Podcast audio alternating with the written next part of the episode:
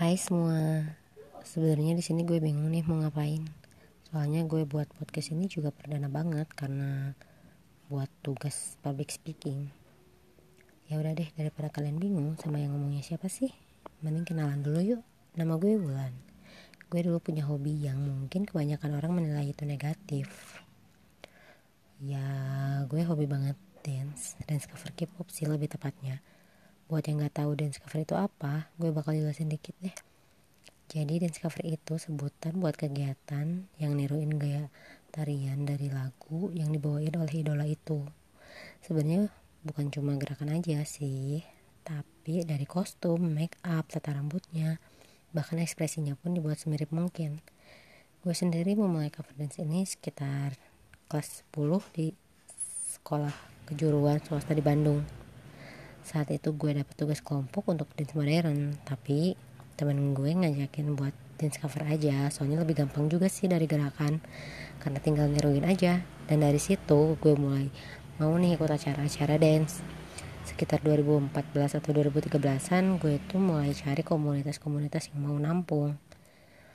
Pertamanya sih agak kesulitan soalnya pernah ada kejadian duit gue sama teman-teman gue dibawa kabur. Tapi karena niat gue yang udah tinggi banget. Gue nggak kapok. Gue terus cari komunitas sampai akhirnya gue mau bertahan kenal sama teman-teman dan cover yang sekarang. Meskipun jarang ketemu tapi untungnya masih bisa komunikasi meskipun sepercik. Sebenarnya gue dilarang keras buat dance cover sama keluarga gue. Mereka bilang pergaulannya jelek. Dan emang itu sih yang gue rasain.